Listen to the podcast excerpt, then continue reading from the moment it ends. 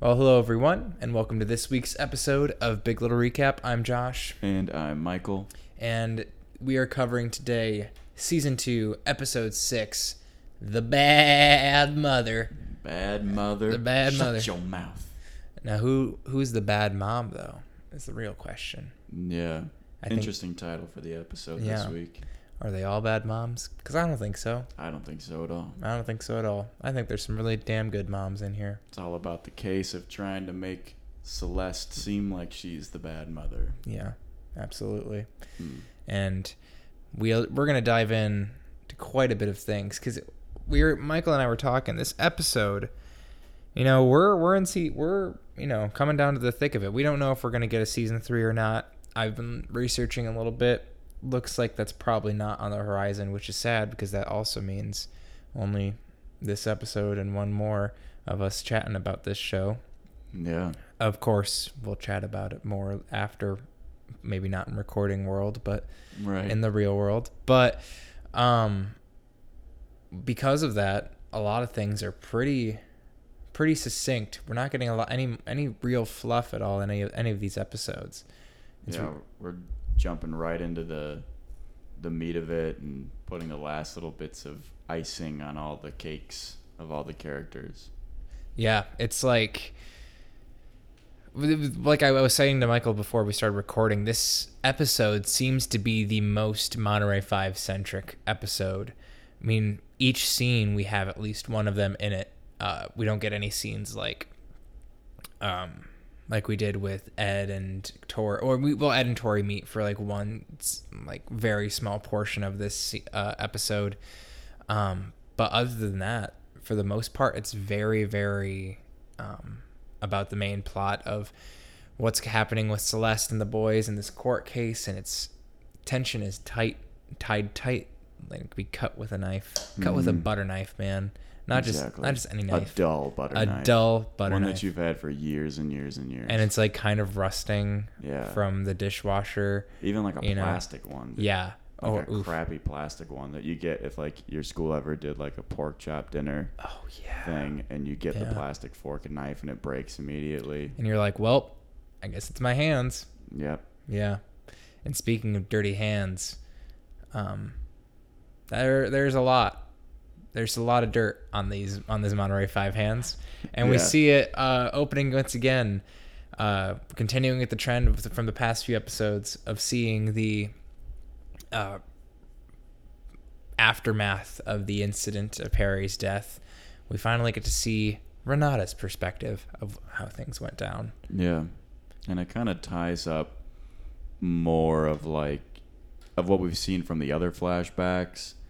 It kind of puts a little bit more of the pieces together that we kind of I think have a better understanding. Like it seems like Perry got pushed and he went down the stairs and then um originally um it seems like Celeste was saying like I pushed him. Like Mhm. let's say I pushed him. Yeah. And then Madeline is saying that, you know, no, nobody pushed him. And Yeah. then Renata's kind of like putting it all together, like, yeah, nobody pushed him. Yeah, this That's is our plan. story. We're going with it. Then she calls the ambulance, and every and thing chaos ensues. Right. Um, and it's a very, uh, it, it's it's sad because if they had gone with the self defense thing, they totally would have been fine.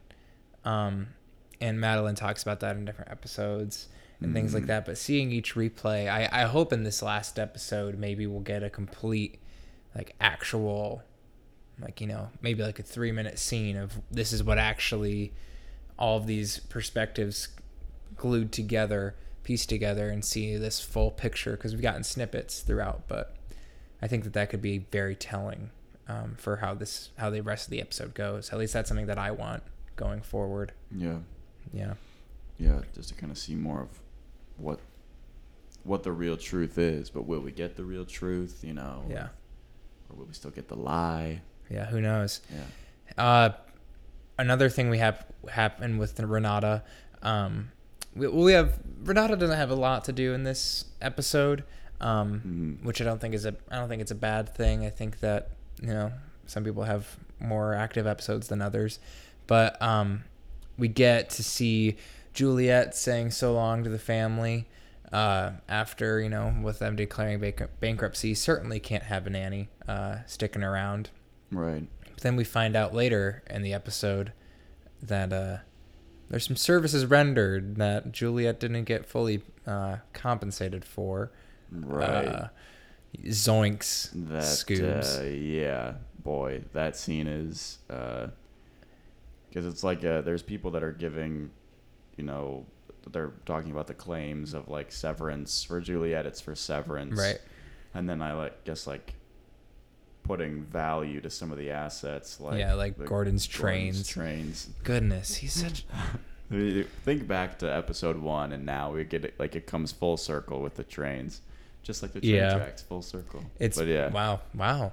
That's Yeah. some good thinking. It's funny because like when you first meet Gordon, you're like, oh, this guy's a total shithead. Nobody like he obviously kind of sucks. I mean, he has moments where where we get some some genuine care for her for Renata, where they have like some great like like we said with the moment uh at the Halloween costume party where Renata's telling him off. I think that there is some uh, sincerity with him in that moment. Mhm. Uh, and in season one too, like when they're getting ready for the uh, for the uh, party, and he's like, "We maybe we should just blow it off, you know, just spend a time you, me, and Amabella, like stuff like that."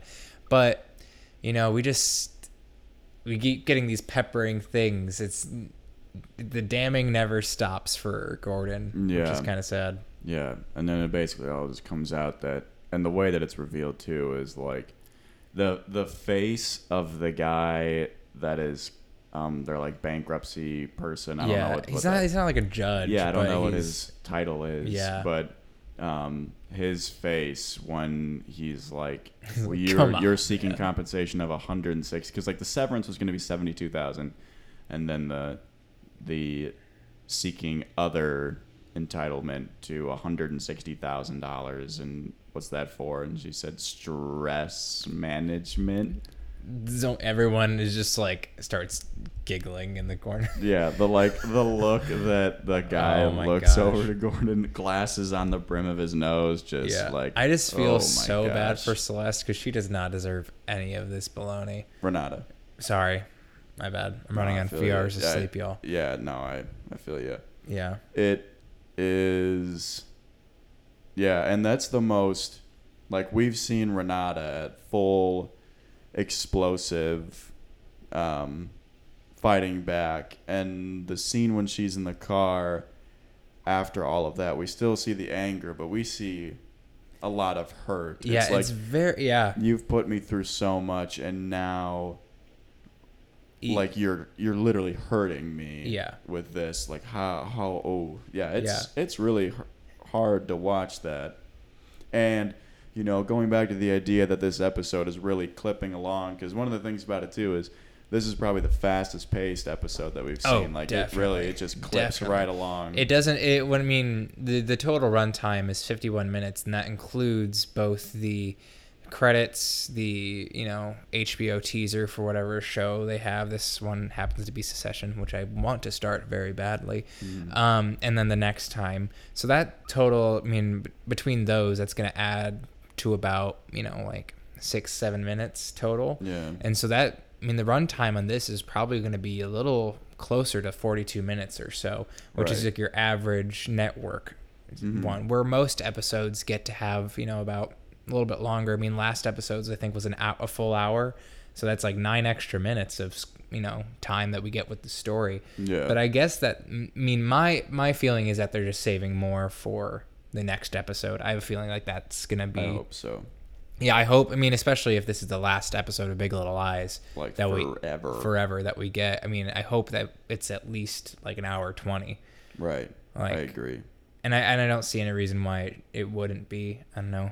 Yeah, because there's so much that if this is the end, that you really have to wrap up. I mean, Yeah. you can't just be like Game of Thrones and be like, boom, we're yeah, done. especially like, yeah. with um, I mean, even all the subplots like Ed and Nate and Ed and Tori and whatever this is going. I mean, I don't really care about the Ed and Tori thing. I Yeah, I wish it wasn't really part of the get it out series because I mean. I mean, I get, why- I, I see what they're trying to do, Right. but I just think it's it's a distraction. It's not really neat. Like when it was in this episode, I was kind of shocked. I was like, okay, so we're still clipping along with this. hmm Um, I just don't. I don't. I don't really get it. But And but what I, like the thing with like this whole season has been the process of slowly this lie happening and then pushing everybody closer and closer to like what the edge is and I think that's part of the reason why this episode clips along so fast is because we need to see everyone finally get pushed all the way to the edge right. especially of like are they gonna break and i feel like that lat like the thing about with with juliet is pushed renata as far to the edge as Mhm. she can go Yeah, and somebody else who's been pushed by someone they love is Jane. absolutely Or I wouldn't say love, but someone they've they've been you know romantically involved with. and they've trusted And yeah, it, oh my goodness, we. I still okay. So Corey, I mean, obviously we're talking about Corey and him going to the police station to be questioned. Mhm. Uh, we learned that it wasn't like we thought. He was just going in to give information, essentially just being a rat. But you know, he was called in for questioning, so we had to go. I mean, it wasn't really his desire, but we do learn from it that there, uh, the um, detective. What's her name again? detective quinlan Detective. What? Quinling? yeah Oh, okay, great. Wait, wait, what's her first name? uh it's i don't think it's amanda quinlan No, it's that's um, that's the doctor. amanda's the doc is the psychiatrist Yeah. yeah, Hmm, oh well. Quinlan, Anyways, think, yeah. Um, so we learned that the detective knows that um, Perry was Ziggy's dad. That Perry raped uh, Jane. We she knew she knows all these things, and she and we learn also that she does not believe that they fell, which we we've always known. But right Jane realizing that this is she really does has a lot of things pointing against her. Uh, kind of sets her off the rocker on this episode. Yeah. And rightfully so. I mean, everybody is stressed. Uh, we get a little bit of beach time after this uh, realization. Um, and in this beach time, man, it it's stressful. We get some shared words from uh, Bonnie and Madeline, where uh, Mm, yeah Madeline's like, we can't. We're, like, I understand that your mom has had a stroke, but we can't be always caring about your feelings. yeah All these and tells her to f off. All this yeah, it got stuff. really heated there. Yeah. and all this is because Madeline just keeps up with the idea of like, let's just stay calm. We'll stick with the story. We'll stay calm. We'll be fine. We'll be fine. Mhm. And Bonnie says we can't just continue to stay calm. Right. And obviously, you know, they're both in different places in this Yeah. situation. You know, but also very. I mean, they have a lot of parallels with their situations that they're in. I mean, they're both these key figures in their life. One being a husband, one being a mother, um, and their difficult past and um, dealing with mistakes that they that one has been one mistakes have been inflicted upon them in Bonnie's situation, and one mistakes of their own volition Mhm. with Madeline. Um, but their their dichotomy, we see it even when they're walking into the court scene where Madeline's in this really nice blue, bright um, suit, uh, pantsuit, and then Bonnie's in this you know dark red, uh, or maybe even more of a maroon. Uh, seeing those parallels between the two, yeah, while they're kind of very similar outfits, I mean, different color palettes, obviously, but I don't know. I think there's a lot to be said with the dichotomy between those two. yeah, blue, cool, kind of relaxing, especially the Can blue be that she's sharp. got. Yeah, and it's a like it's a brighter blue color, so Mm-hmm. but that kind of gives a more soothing thing and the maroon is you know definitely got the especially what because of what is paired with because the maroon thing that she's that Bonnie's wearing is like a shawl almost Yeah. and then there's something underneath it that's it's it's dark it's more navy Mm-hmm. which is you know you think that that's more like mysterious and Yeah, kind of reads if you want to read into it, you know, that kind of bubbling over nature of something's, you know, creeping up in her in in her, and even in that scene, if we're jumping around, uh, she even says, um, "It's getting to you, isn't it?" The about the lie, right uh, and then we from there we hop into the court scene. because that and I think that's a big thing to tie back into going back to Jane um, well, one with at that beach scene, Jane is the one that's saying, you know, no, like because Madeline jumps in and says, "Oh, well, you, you know, you effing pushed him," and it's like, well, no, he slipped, he slipped, he slipped. Yeah. And Jane and Renata are the two people that are like, he slipped. Okay, we're done. We're going home. Um, but the fact that Bonnie was talking about, you know, the fact that the lie could be getting to Madeline emphasizes something that I think it's why we start off right after Renata, Renata's point of view of the event of Perry's death, Right. into Jane and Corey. One, it's because right where we left off last episode, but two, Corey said something, says that Detective Quinlan is serious that one of you is going to crack, and whoever cracks is Yeah. going to get, you know, is going to get off easy, and the rest as Are he says, screwed. Are screwed. Yeah. And I think that's that for me after this episode is the one thing that's sticking with me Mhm. most. That's the thing that's ringing in my head most is the idea of you know, in this last episode, is someone going to crack? Right. And who is it going to be? What's it going to be? When? Because it could be anyone at any time. It That's- really, it really could be. I mean, yeah. they're all in the position. They're, you know, their whole lives have been stripped apart because of this lie. They're all in the position where their guard is down completely, and that e- any one of them could make that slip. Um, and we'll talk about that more as we, uh, towards the end of the episode, where we talk about where we want, what we want to see in this final of the season, the final finale of the season, I should say, uh, or of the show. Don't say it like that. I'm man. sorry. Uh, but then we also get a great scene of speaking of uh, kind of losing it. Uh, Jane goes over to Mary Louise's after our first court scene, which we'll get into when we talk about when we touch on Celeste. Mhm. Um, but Jane heads over to Mary Louise's and confronts her, asking just why she's doing this. And Mary Louise, she keeps. That's another thing. We have, this is one of the only real meaty scenes we get for Mary Louise in this episode.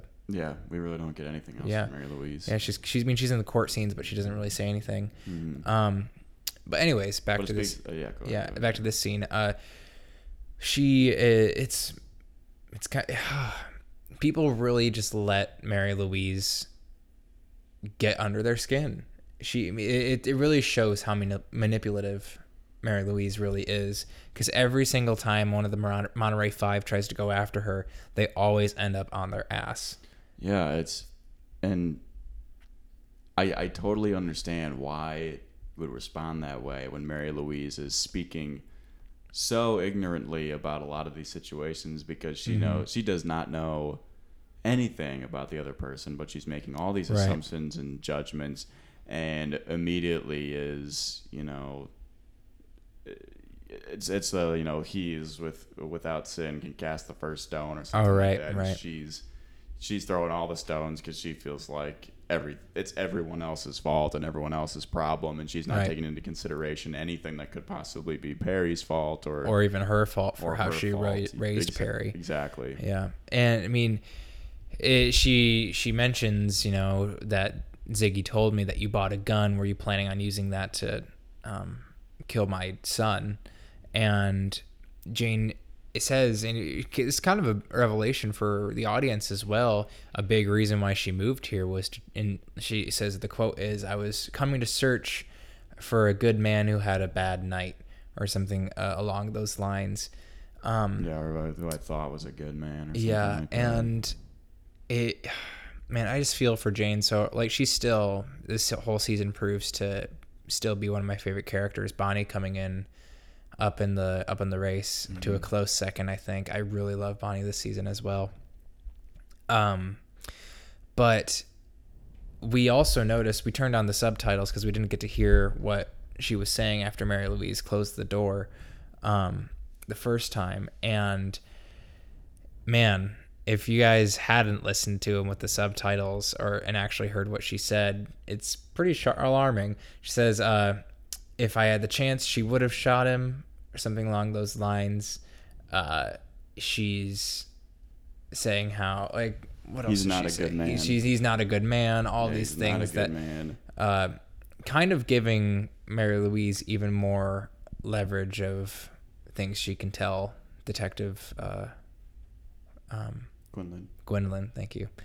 Um, and man, we even see in this moment where how Detective Gwendolyn and uh, Mary Louise are just teaming up hardcore when they're watching Celeste's um, tapes for Yeah, her for being uh, interrogated yeah, for- about the event. yeah, and when it, they get flipped off, and we just see their reflections in the black mirror of the television, Yeah. and it's just a very eerie feeling. Yeah, this goes to the. This is a testament to the power of Meryl Streep as the you know golden standard of acting that we all know her to be. Mm-hmm. Is the fact that in this episode, but in this scene with Jane, it's very powerful what she said and the way that she's able to really just dig under her skin.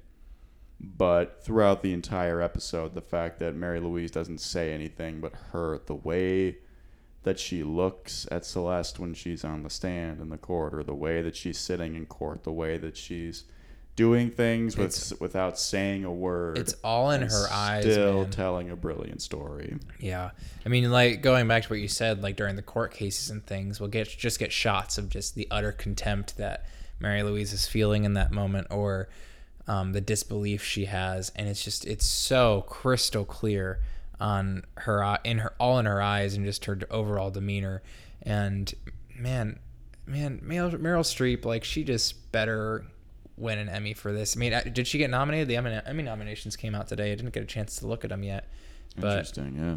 I hope that I hope that she did. I was wondering if We'll Adam Scott was going to get nominated too. Yeah, he's been a I also they season. they might not be considered for this year's because it's still running. It might go into Hmm. next season's, um, which would make a little sense because I did see that it wasn't nominated in the drama series, which I feel like it I definitely like it would. would, It would be so. Um, especially with some of the other competitors. the last season of Game of Thrones was on there, then I think we can get Yeah. a big little Yeah. Um, Anyways, yeah. Uh, uh, so another thing with Jane and Corey, the thing that's bothering me is the fact that Corey is being so pushy with Yeah. Jane, like wanting to be back in the picture. It's like, dude, like this is a very alarming thing for Mhm. Jane. What's going on right now? Give her her space, man. right and i understand that he's he's in a position of having you know social anxiety not know not understanding fully what's appropriate at times and things like that but with his time that he spent with jane and ziggy and the connection that they've created i understand not wanting to lose it but i also wish that he could you know read read between the lines and Yeah. realize that sometimes people just need space there he does have a very funny line though uh, when he when they're at the aquarium and he's like why aren't you returning any of my calls blah blah blah blah, blah. and she's like what do you think Mhm. and he's like well do you want uh, kids do you want to try touch something prickly and they're like yeah yeah and he's like well she's just to my left haha just a joke but i don't know why but it got me really good Yeah. Ay, ay, ay. Yeah, like Zoinks. I, I understand his fight to to stay in the picture here, but it's not about him. it's really not yeah you know, we can say that as much as we want, but Corey's got to realize it. You know? Yeah. And hey, I know it's never going to happen, but I'm still Team Tom. Anyways, so uh, let's move on to Celeste and the big meat of this episode. Yeah, everything's moving really fast so that we can get slow and really personal in these court scenes. Yeah, it's it's I find court scenes that are well done they always remain extremely personal. Um I mean, I think to I'm trying to think of other great examples. I mean, like you could always go to A Few Good Men or Oliver Stone's JFK, uh, where these moments of, while those happen to be a little bit more of grandiose circumstance than this, it's still very personal, um, down to like the "you can't handle the truth" quote. I mean, it's like cheesy and quoted it as all the time. It's it, that's a it's a very personal battle which keeps the audience engaged and not and be able to stay um along with the show or movie or whatever situation you know you're seeing this court scene with not getting stuck up in the lawyer jargon and all that stuff and the Mm-hmm. ob- ob- object and sustains and all that all that jazz and this show does them really really well Yeah, and they keep the tension like palpable the entire Mhm. time. It, it they never let you off the hook in this whole thing. You're I mean, it's interesting how we're able to be right there and be I don't know. You, I feel like we're right in Celeste's shoes Yeah. the entire time. You're sitting right there with her in that witness box. yeah, and with each thing that the prosecutor throws out, it, oh god, it's another knife in the, another knife in the heart, and you know, a shot in the gut that you're having to try to. And you know that with Celeste, she can't lie about these things. You know, she's Right. got to be honest about these things. You know, because it, it comes out about the men that she's been with, and you know her aggressive behavior with the boys and with Right. Mary Louise, and it's, it's a Right. Well, let's Yeah. break let's break things down by each by each court part ones. There's three court scenes. The first is a very simple understanding of these are the things that are going to happen. Very good, buddy. Sorry, Trevor's just coming in saying hello. Uh, but we get some. Uh, we essentially just a ground laying of what's going to happen in these following, you know, court battles. Uh, but there was something that I noticed in this rewatch that I did the other day. Um, there's a guy whose silhouette reminds me a lot of Perry. It's sitting in the background behind Celeste and her lawyer. And I don't think it's I don't think they're trying to do anything or read into it. I'm probably just reading into this too much. But it's almost like this looming figure of Perry always still being there. right. Um, it's very very interesting. But anyways, we get a laid out of gro- of the ground plan, um, and we get one final moment from Celeste's lawyer, just begging her to try and settle. But we know that that's not what Celeste wants whatsoever. Um, from there, we get to the second court uh, court scene. We get, like we mentioned, we see the have that wonderful moment between uh, Bonnie and Madeline when they're coming in. Uh, we hear Renata getting Renata zinged getting again. by the thing, the running joke of the Yeah, season. and That I so love it. It's so it's so good. I love Um, it. Yeah, that's great. and every time you'd think it would be tired but every time it happens i'm still i'm still dead. But yeah you like you said we have you know do you swear to tell the whole truth and nothing but the truth? So help you god. And it's we we oh man it, it's so sad because you're like please do it. I don't want you to commit perjury. I don't want you to make things worse for yourself. Mm-hmm. but Yeah, pulling out all the Oh, stops and well we see how that we see how that goes and he, there's yeah, like the fact that like they never the punches just don't stop. The barrage just doesn't stop, Right. which is what Celeste's lawyer was talking about. The fact that they're trying to con- they're going to continue to throw things at her to try to get her to break. right And Celeste does a good job of keeping it composed. And Right. this, I mean, uh, granted, you know how she's still able to be human in the fact that she's getting these punches and it's affecting her tr- clearly. right There's the one spot though that drove that you know, in watching it the first time and then doing the little like rewatch, like in a recap thing, was flipping through it. Um, that the the lawyer, the prosecutor brings up, did the violence that occurred lead to sex? right And then at that point, Celeste's lawyer says objection. And then the judge says overruled, right right? And then the prosecutor then brings up from that was it great sex? Was the sex like the best sex? Right. And at and at that point, Celeste's lawyer says nothing. Nothing. And that baffles me. That annoys me Yeah. I was saying this when we watched it. I was you're saying like how, again. how do you quantify great sex Yeah, and especially in a where- court That's where I court feel like you would say objection because it's like that seems like that's fabrication. That Right. like that you're or like you're trying to- leading leading the you know yeah leading the witness. leading the witness. Yeah. yeah but i mean he, if if you're looking from his standpoint as a lawyer he does a great job i mean he starts i mean you know in the sense of trying to you know win his case uh he starts off by laying the groundwork what Perry and her relationship was like. We see how unhealthy and toxic and violent it was, and then he comes out with this, you know, myster- like swing out of left field of these pictures of the guys that she that Celeste has had relations with, um, as Aunt March and Little Women would say. Um, for I'm sure some of you are like, what? But I'm in Little Women right now, and there's a funny line that Aunt March. Anyways, um, and we get this layout of all the men that um, Celeste has slept with through the past uh, few months. We talk about the amb- uh, Ambien and all this stuff. And it leads Celeste to have this really nice court address where she says, "I'm struck. I've struggled. I will say I'm in the process of healing, um, and have always been a good mom, even when uh, there was a monster in the house." Referring to Perry.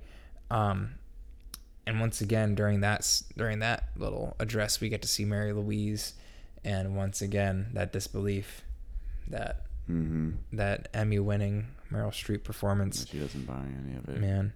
But I mean they even ask if um I mean then he goes even further, I should say, the prosecutor does, uh talking about violence with Max and Josh, violence with Mary Louise, um, and then the real humdinger of violence of The real humdinger. I like that. of maybe killing Perry. Yeah. And he even brings out a simulation uh, showing the physics of how if he had been pushed, you would not have reached where he did.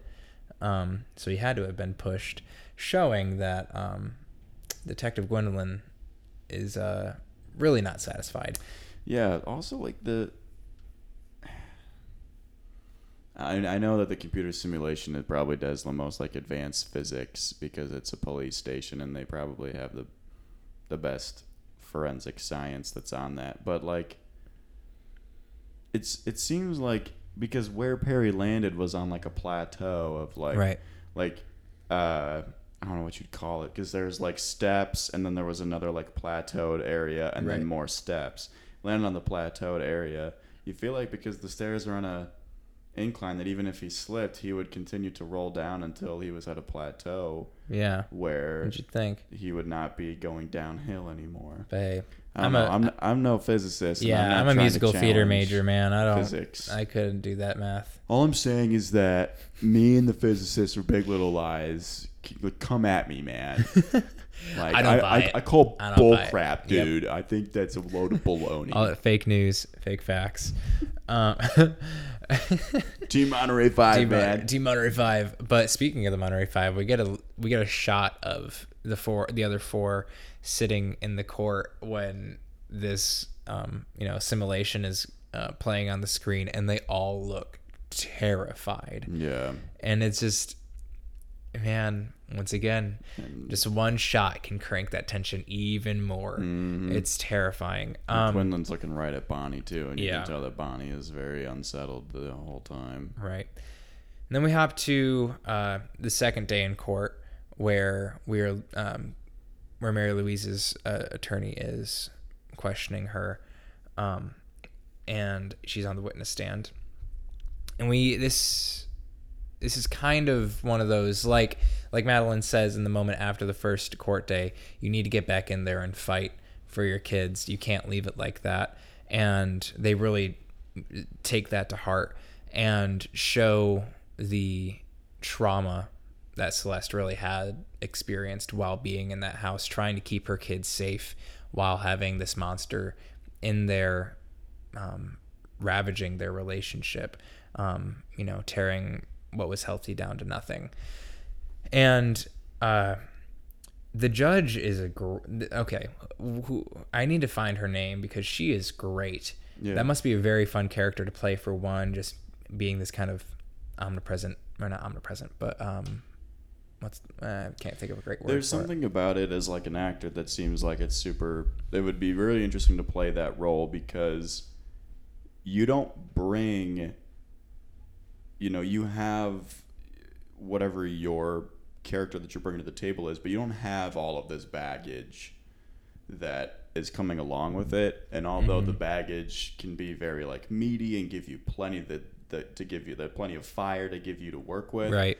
There's something to be said about playing a character like this who's basically all about just the pursuit of the truth and mm-hmm. pursuit of what's best for everybody in this situation.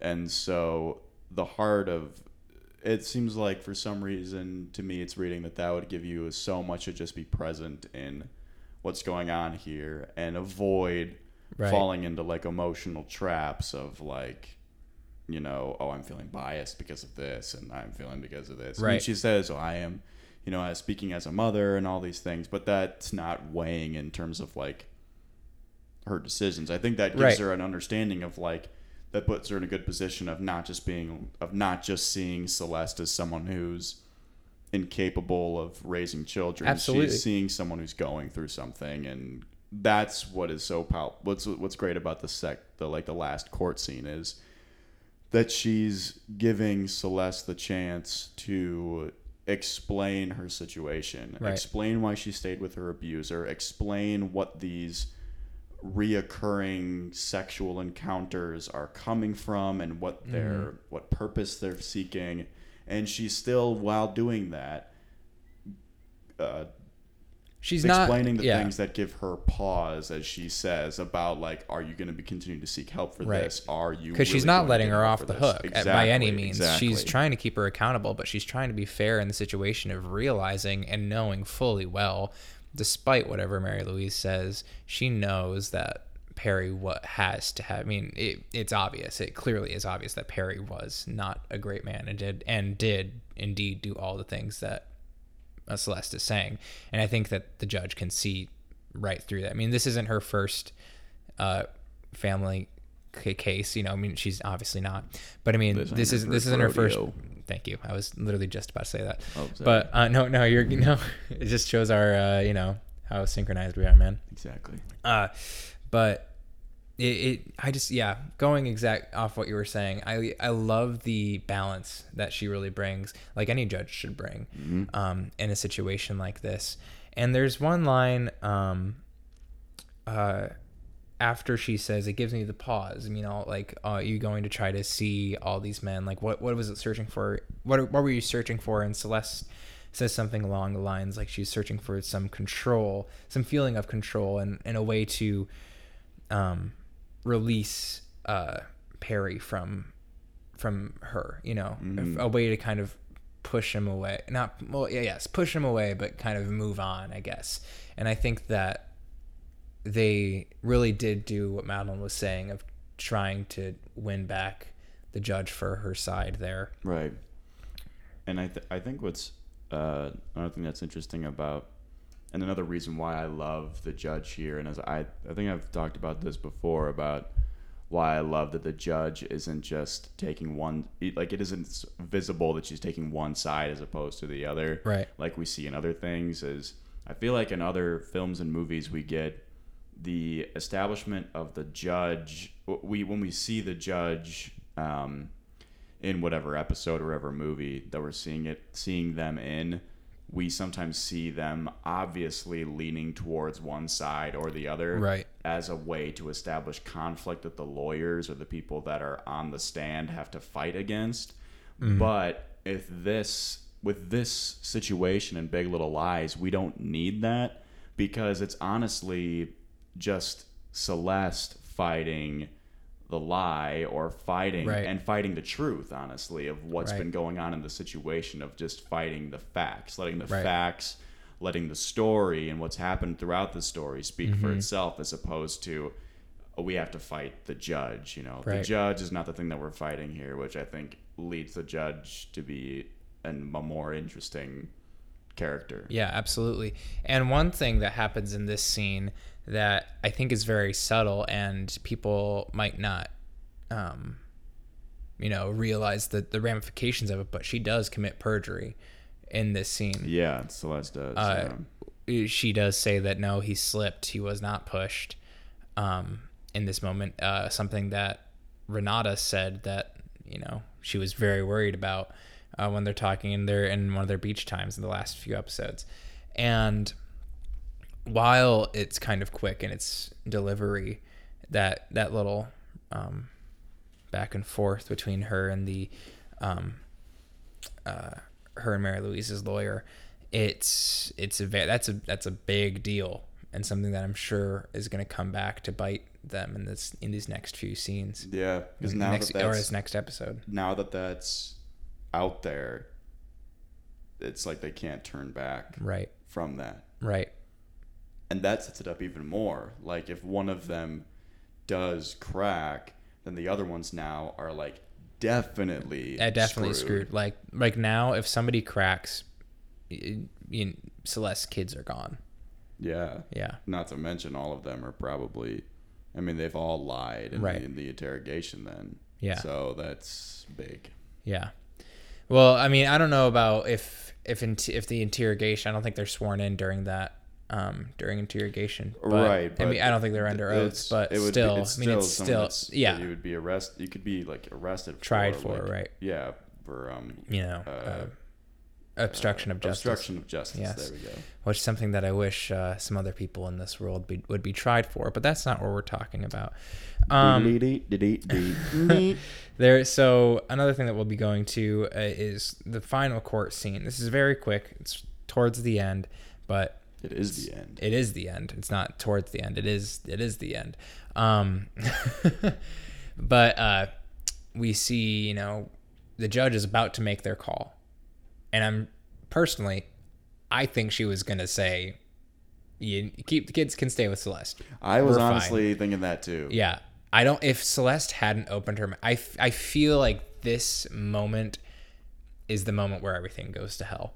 Because if she had waited to see, and I I personally think that the way that that, that stuff went, if I was the judge in that situation, I would still, you know, be like, okay, we're gonna keep the kids with with Celeste, and even if it did end up being that there was shared custody, I do not. I think that would be a much better situation than what is going to come from Celeste saying that she wants to have Mary Louise put on the state, on, I mean, on the chair, the witness stand, and then not only that, but question her herself, having Yeah. having being you know a license license with the bar and a still working attorney. Because Um, honestly, that's not gon- that's not just gonna put Celeste. That's not just gonna put Mary Louise under the microscope. That's putting Celeste right back under the microscope. Right, And exactly. Even more so because it's like not only are you do you have to keep it together on the stand, you've got to keep it together even if you know that Mary Louise is, you know, right and like i said like i said earlier every time that any one of the monterey five has tried to go up against mary louise they've lost Will you we know finally get a win. will we finally get a win i don't i don't think so Uh, I, t- like, and it's scary. Take a like if you if you watched the episode and weren't thinking as much about it, look at Mary Louise's face as the Mhm. episode ends. There is like a held back smile, something that like is Yeah. just very creepy. yeah But I want to see if we if we can get more about with um, Celeste interrogating Mary Louise. If we can get Celeste pulling out things that maybe Mary Louise didn't even know that Perry told Celeste throughout their time of being married. wow that'd be very If interesting there's some deep. i mean we still haven't learned anything about things. how you know perry's brother died exactly. will that come out I mean, that's that's been a seed that was sowed quite a few episodes ago I feel like that's got to be the thing that comes out if Celeste Yeah. is so gung ho on Right. interrogating her herself. Right. And we'll see. I mean, we've, we've never gotten to see Celeste work in the views of a lawyer besides the uh, the one scene one scene in, or I guess like two scenes in season one during the Avenue Q uh, civil court case or whatever that Yeah. would be called. The uh, lot lower stakes than what we're experiencing now. Yeah. But um, in those situations, she seemed like a very, very smart lawyer. Is she going to be able to put aside her um, ties to the situation and focus solely on, uh, you know, winning this debate with Mary Louise, or is she going to be overwhelmed by the situation? We'll see Right. man there's a lot of questions uh but i'd, I'd say that that kind of wraps wraps up the bow on on celeste let's Yeah, we got some other things that happen with Celeste, Yeah. but the big things are the Yeah, court scene, and right. then the other things that we see are just her kind of struggling with Right. What she's going through. right. Let's shuffle on over to madeline. We're getting we're still getting a lot of touches and um, explorations of the fallout of uh, discovery that ed has of the cheating with madeline. And I am very interested to see how their relationship continues to evolve, especially in this last episode that's coming up. The Madeline and Ed arc is kind of our one bit of like fresh air Mhm. in this really is. story in the in the whole scheme of the show, because it's been on the up and up. Right. I mean, we get we get some very interesting. Ed kind of plays a little bit of a lawyer in the begin in the beginning of this episode uh, when Madeline comes back from beach time.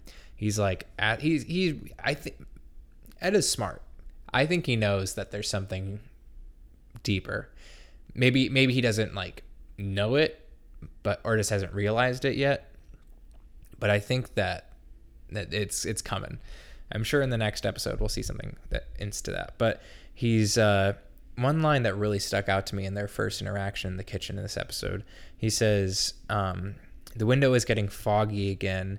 Uh, after their you know great conversation in the car, where he's he feels like there was this moment of clarity, uh, seeing how she really felt, um, seeing the true earnest desire to, you know, reconnect and rekindle their relationship but he feels like these walls are continuing to go back up and especially with these meetings these late night meetings at the beach um it's a little suspicious Mm-hmm.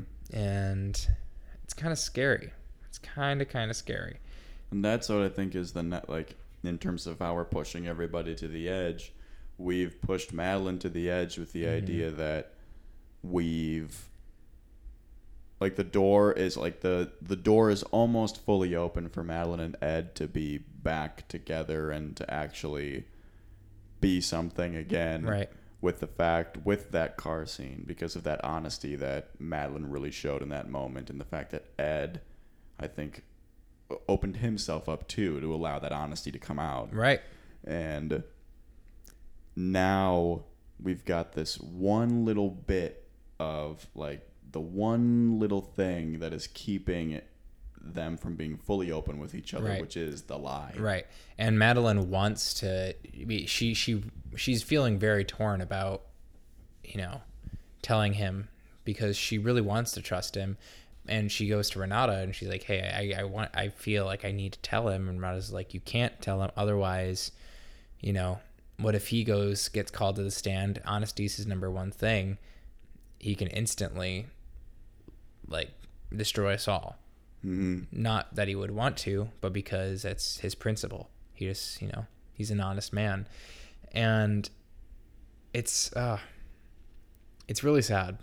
It's it's it yeah because it's because then we see later when you know he's coming home and uh, we get our song of the week moment with everybody wants to to rule the world uh, originally uh, created by Tears for Fears but this is a, uh, recreation by Patti Smith uh, the song that they danced to at their wedding um, Ed walks in on on uh, Madeline dancing around in her wedding dress Mhm. um, sing to the sing to the song. The wedding dress isn't fully zipped up, has her veil on, and she's like, has this great moment of, you know, I just I that m- that searching, that longing for that feeling of what their first relation, of what the beginning of their relationship was like, where she she wanted, um, you know, that. I'm kind of losing where I was going with this. well regaining Yeah, who she was when she originally made those vows to him and right. is what she's kind of saying with that song and with that moment trying to relive that so she can get back to being that person that Right. She remind it says it, it reminds her of the different person that she was when she first wore the dress, and um, you know, he, Ed says like you can't wave a wand and make everything better, but that was pretty fucking close, right. And it's just this really oh, this very sweet moment that I think of the only solace that we're gonna get, like you said, in this in this uh, series finale. Yeah. Maybe. Um, yeah. But other than that, uh, there's not a ton with with Madeline. We get her reassuring Celeste after the first little court scene, Mhm. um, which is a very very strong moment. We see, you know, I, in all the moments of the Monterey Five like together, we see them starting to kind of group up. I mean, once again, Madeline, Celeste, you know, they've been the day ones for each other since the beginning, since the first episode. So they're obviously together. Jane and Bonnie are ki- are kind of together. And then Renata's kind of, you know, I don't want to say torn between the two, um, but she's kind of floating around. I feel like she connects most with Madeline eh, of the group, but you know, every once in a while we get these shots where we see them kind of pairing off or who they relate more to It's most the to. bulldogs, the Yeah. bulldogs together, Renata and Madeline. Yeah. But Renata too, I feel like is one that's about. I feel like Renata's the one that I think is understanding this more from like a business and a legal perspective, and kind of rightfully so because Mhm. we get how much legal stuff that Renata's going through. It's kind of like a parallel thing, right? Right, right. Those two situations. Yeah. And I mean, we're all in this situation because of Bonnie's little snap hmm of her pushing Perry down the stairs on that fateful night, dressed as the wonderful Audrey Hep- Audrey Hepburn. Um, but hopping to her, there's a lot that happens with her in this episode. Yeah. Um, We want right from episode one. We were like, we want more Bonnie, and, And- by golly, we got it. And a They did lot of the while a lot of the moments that we have with her are in the hospital this episode, each moment feels very fresh. I mean, first we get Bonnie and her dad at the hospital. Uh, we see her dad's her dad is having a very hard time being able to um, accept that she, her mom might be might be moving on, might be passing, uh, might be time to you know let her go. Um, and we also see that she's been journaling in this diary. Um, and once and then after her dad leaves, we get this vision of her going to choke her mom out with the pillow or suffocate her mom with oh the pillow. man, uh, we, uh, we were freaking out. we thought man. that was the, the real I, deal. I thought that was real. That yeah. Oh. it it kind of Oh. sent, sent some shivers down my spine Woof. because that would change things. That talk about like if I feel like if they they would only do that in if there was going to be a season three. Um, Hmm. but then if I'm glad they didn't though, because then Bonnie would just be straight up a murderer. Uh, yeah. like, uh, yeah. Like that, like um, that that would be a. I think there's a little more humane ways of doing that. Right. Um, if they really did want uh, doctor assisted suicide. Um, But she asks about that, about pulling the plug or what they could do Yeah, she does. death. Yeah. Because of what her mom had said Yeah. In the last episode. and man i there's so much layering going on with her character the guilt that she feels the pain that she feels the resentment that she feels um, all creating this stew of and it, it's really she's been in a pressure cooker the most of any of these characters this whole season Yeah, she's already been dealing with all of the things that we know that she's going to be dealing with because of what happened at the end of last season. But now you're piling on top of all of that. And honestly, Nathan's the one that piles it on by bringing her mother into the picture. She's got so much that we didn't even realize that's in her past that is now like it's like she's in two pressure cookers or Right. like it's like a double pressure cooker. I don't Right. even know if that exists, but by God, that's it- what she's in. yeah and i mean i guess it exists now because bonnie's by certain golly, it bonnie is certainly in one Exactly. But uh, I think the most powerful moment that we get from Bonnie in this episode is obviously the moment with um, the Notebook, where she, you know, bears her soul to her um, to her comatose mother, and it is. Well, I mean, she's not really comatose anymore. She had wake. She had woken up, but um, th- man, the resentment that, like, once again, the resentment that she feels for her mother, having felt like sh- she is the reason why she pushed Perry, um, saying that she imagined pushing her mother when she pushed Perry, which is something that I think is very, you know, it shows that th- it wasn't part of really self defense. It was just Bonnie's the all of the stuff that she's experienced, just snapping in this moment Something and having repressed for so yeah, long. Snapping. yeah. Yeah. Uh, one one moment that we were talking about when we first watched the episode, you said that um, Bonnie's mom has said, like, like in the moment, like, what did you do this time? That she said to her earlier this episode, uh, I mean, earlier this season. Um, we kind of see with all of this stuff and all these flashbacks that we get in this episode that, you know, she probably didn't ever do anything. It was probably just her mom being, you know, in that emotionally abusive and physically abusive state. Um, you know that that coming back out in that in that moment. The alcohol messing with her brain and telling her that Bonnie has done something wrong and that's why she must be abusive or must Mm-hmm. punish her for something even though it's nothing. Right.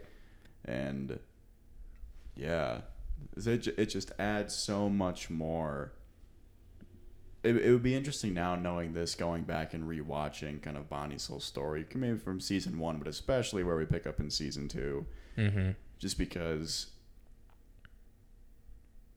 it gives so much context to the snap. Like you've put all of this stuff under you've swept it all under the rug and now you've established this life away from what that past was. And in that moment seeing all of these people that seeing these people that in some way you care about being abused in a very similar way Yeah.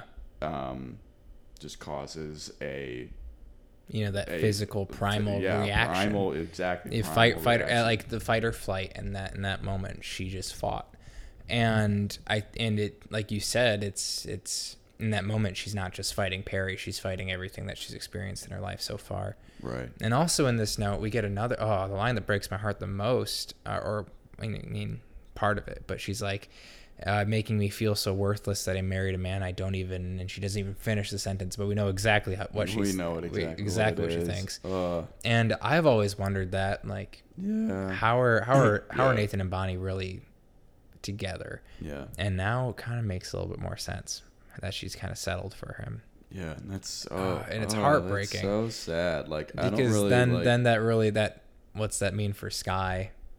Like oh, poor Skye. And Skye has such the beautiful, has such a beautiful moment today where she brings that speaker yeah, and she sets it by Bonnie's mom and plays that song for her and has that beautiful moment and she like has that lovely bit of hugging Bonnie and Bonnie says, "Have have I told you that you're the best daughter in the world?" And she says, "I love you." And I was I'm like near Like, tears. Yeah. like, oh God, it's so beautiful. But it is like, very beautiful.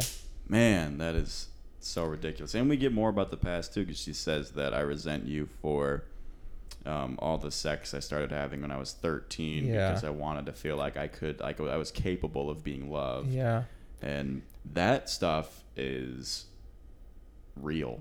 Like Yeah. that. it that really it is. It is. I mean it that uh, it it really shows. It gives a lot more. Um, what's the insight into how some of Bonnie's reactions to certain things. Um, makes me wonder a little bit about why. I mean, her react. It makes a little bit more sense about her reaction to um, Abigail's situation in season one, where she was trying to uh, auction off her virginity. Um, hmm kind of puts that things like that into a little bit more perspective of Bonnie's reaction.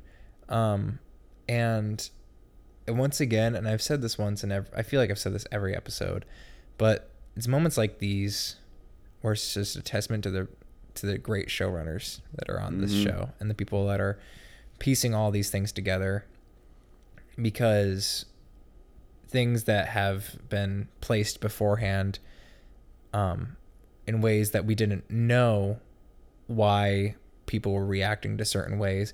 I mean, we we took it for how it was, how we were reading it, and it and it still made sense in that in that moment. But then later, when we get more information, it just only layers and deepens, you know, the complexity of you know what real people go through when they when they experience things. I mean, it's not ever going to be just one reason of me choosing to do something. It's going to be, you know, all of these life experiences culmin- culminating into a choice that a person will make.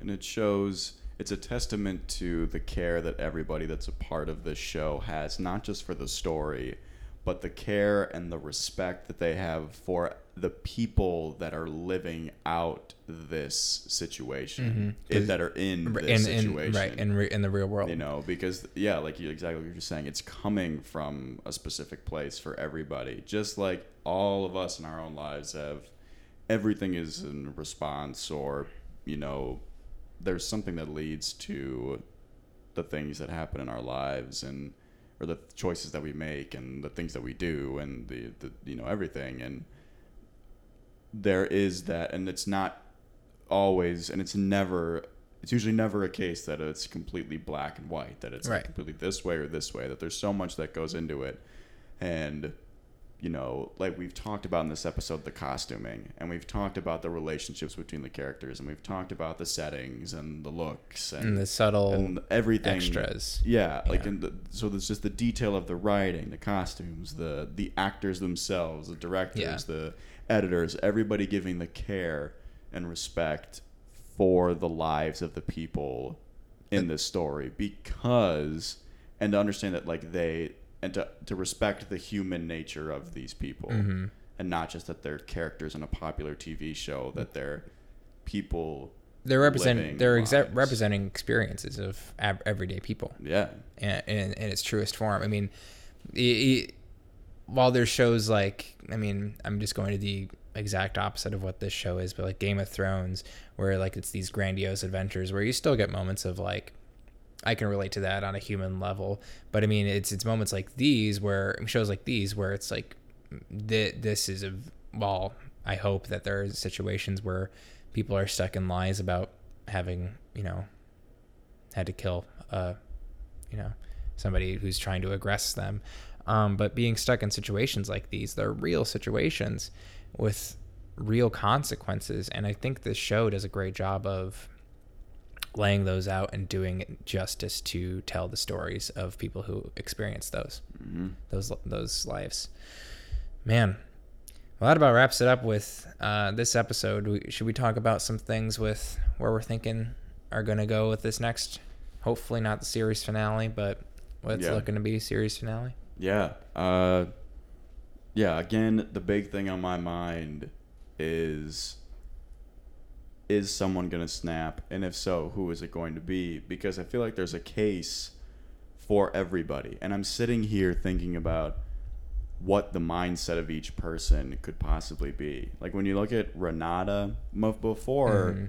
my impression of Renata was no matter what, Renata's not going to be the one that breaks because she's got too much to lose. She's already lost Right. so much, and she is someone who knows what it's like to just be strong, powerful, like I'm here. Right. But at the same time, I also think that Renata is you know, even though she has these very tremendous outbursts, I feel like she's also kind of one of the most rational oh i'd agree in terms of I would definitely in agree. terms of and re, and realistic, like in terms of Mhm. everything that's happened. The fact that Celeste lied under oath about the fact that Perry and said that Perry slipped, I feel like that could be a triggering thing for Renata if Yeah. she's going to be the one that snapped because Yeah. it's saying Celeste has already lied, so if in order for me to get out, mm-hmm. I have to be the one that comes forward. Yeah. like could that be something that happens? Yeah. which I mean, I think that the obvious choice that I mean, if people were, if I was a betting man, I I would say it's most likely going to be Bonnie, just because we got so many snips of those imaginary sequences of her standing up in the middle of the court and being Yeah, like, yeah, "I have something to confess." You know, moments like that. I mean, I don't think that they will because I think it's might that's a little too on the nose. I think the Right. show is a lot smarter than going with the obvious choice. I'm um, not saying that it wouldn't be. I mean, I, I mean, I think it would be just as impactful if Bonnie did, because I mean, we've had so much. Um, I mean, we just gushed over her character arc this season, Yeah. just a few minutes ago. Um, I, I think that that would be completely justified and completely understandable. But I also think that, like I said, it's the it's the obvious choice because we've been building for it for so long, and, and I just don't think that that's. I don't think that that's what the show will do. Right, and I think there's all. I think uh, we've seen throughout Madeline's arc. I feel like she's another, not as obvious as Bonnie for someone that would possibly crack, but I think mm-hmm. that her case, that if you're making a case for her being the one that cracks, I think is just as strong because it's either crack to Ed Right. or lose Ed. And Yeah. I think that for her, that's a big, big problem. And we see her already struggling with it, Yeah. and especially when she's talking to Renata in this episode. And there's, yeah, I, feel like I think you she's in a just won me over. I think I'm gonna put my money on Madeline. Yeah, Yeah, I think I Mm. might say that because it's definitely not going to be Celeste. Won't be Jane. it. I don't know if Celeste. I don't think Celeste will crack about the case. Well, about- we, about we know it's not going to be. Celeste because she yeah because I mean she's already committed perjury. She's already committed to the lie. Right. and I doubt she'll go back Yeah, that's true. unless If Mary unless Mary Louise gets she- underneath her skin and Yeah, because that's the thing. Mary Louise cracks her when she's doing the interview, but I don't think she would. That Celeste would crack to the point of like admitting about the case. right. Yeah, and I, I, hope don't- Yeah, and I don't think Jane would crack Mhm. either. Yeah. Um, yeah, and it's interesting. Is this season going to end up with them getting caught in the lie, or are we going to Yeah. move on and then act like the lie never happened? Is it going to be trying to make a statement about, you know, sometimes we have these lies and they, Sometimes you just got to live with them. yeah, I mean, who knows? I mean, and like look what it's done to them because Right. I don't see a situation. It's it's hard to see a situation where this all works out. right. And I- I, especially yeah. for like it- for some I don't know why Renata is so much on my brain right now, but she Right. is. And like I I don't- know. I don't see any other situation than Renata and Amabella just being alone together and how Mhm. like em, the empowering the empowerment that you would feel for the two of them being alone and like like if we got more episodes we'd see them like working together to lift each other up but i feel like the ending that we'll get is the two of them just alone in this like All right, it's us. Look- look where Let's- we are now Let's let's uh, only up from here, you know, like type Yeah. situation. Yeah, but I I think that um, while this is the big you know question of what's going to happen with this lie, there's a lot of other stuff. I mean, we have the whole Ed and Tori thing, which I just roll my eyes so hard at. yeah Um, I I think Ed's gonna be like, nah, I'm not about that life, because one, we don't have enough time to explore that more, and two, I just don't think Ed would do that to Madeline, um, and because the only only way he would, I think, would be out of spite, and I don't think he I don't think he's in a position to want to spite her anymore. yeah not anymore i feel like maybe at one point he Mhm. was like that like at the Yeah. beginning of the season but he's not i don't feel like he's there anymore Yeah, and Ed and Nathan, I don't think they're gonna fight this season. We got that little bit of a, We of a squabble, but kerfuffle the kerfuffle. Um, Corey and Jane, what do you think's gonna happen there? I see. This is the thing. Like, if we got more about the case, I feel like maybe that would give me a better understanding of maybe where that was going. But Mhm. I don't know. I feel like is is it going to be that she completely just pushes him away because of something that's going on here?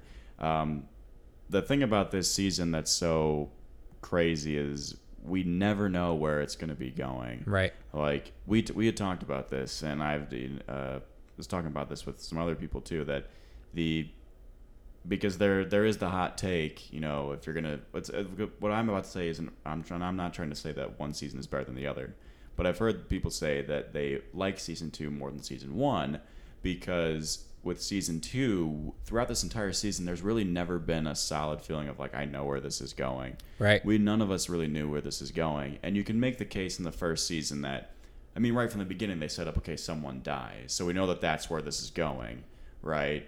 It's just a matter of who is it. Who is- and who I is think it you can make how. the case pretty early on that you know pretty early on that it's perry right. because it's not one of the Monterey Five. It's gonna. It's probably Perry. Yeah. yeah I feel. I feel like we all pieced that together by episode four of season one, yeah around there. at the latest Yeah. Yeah.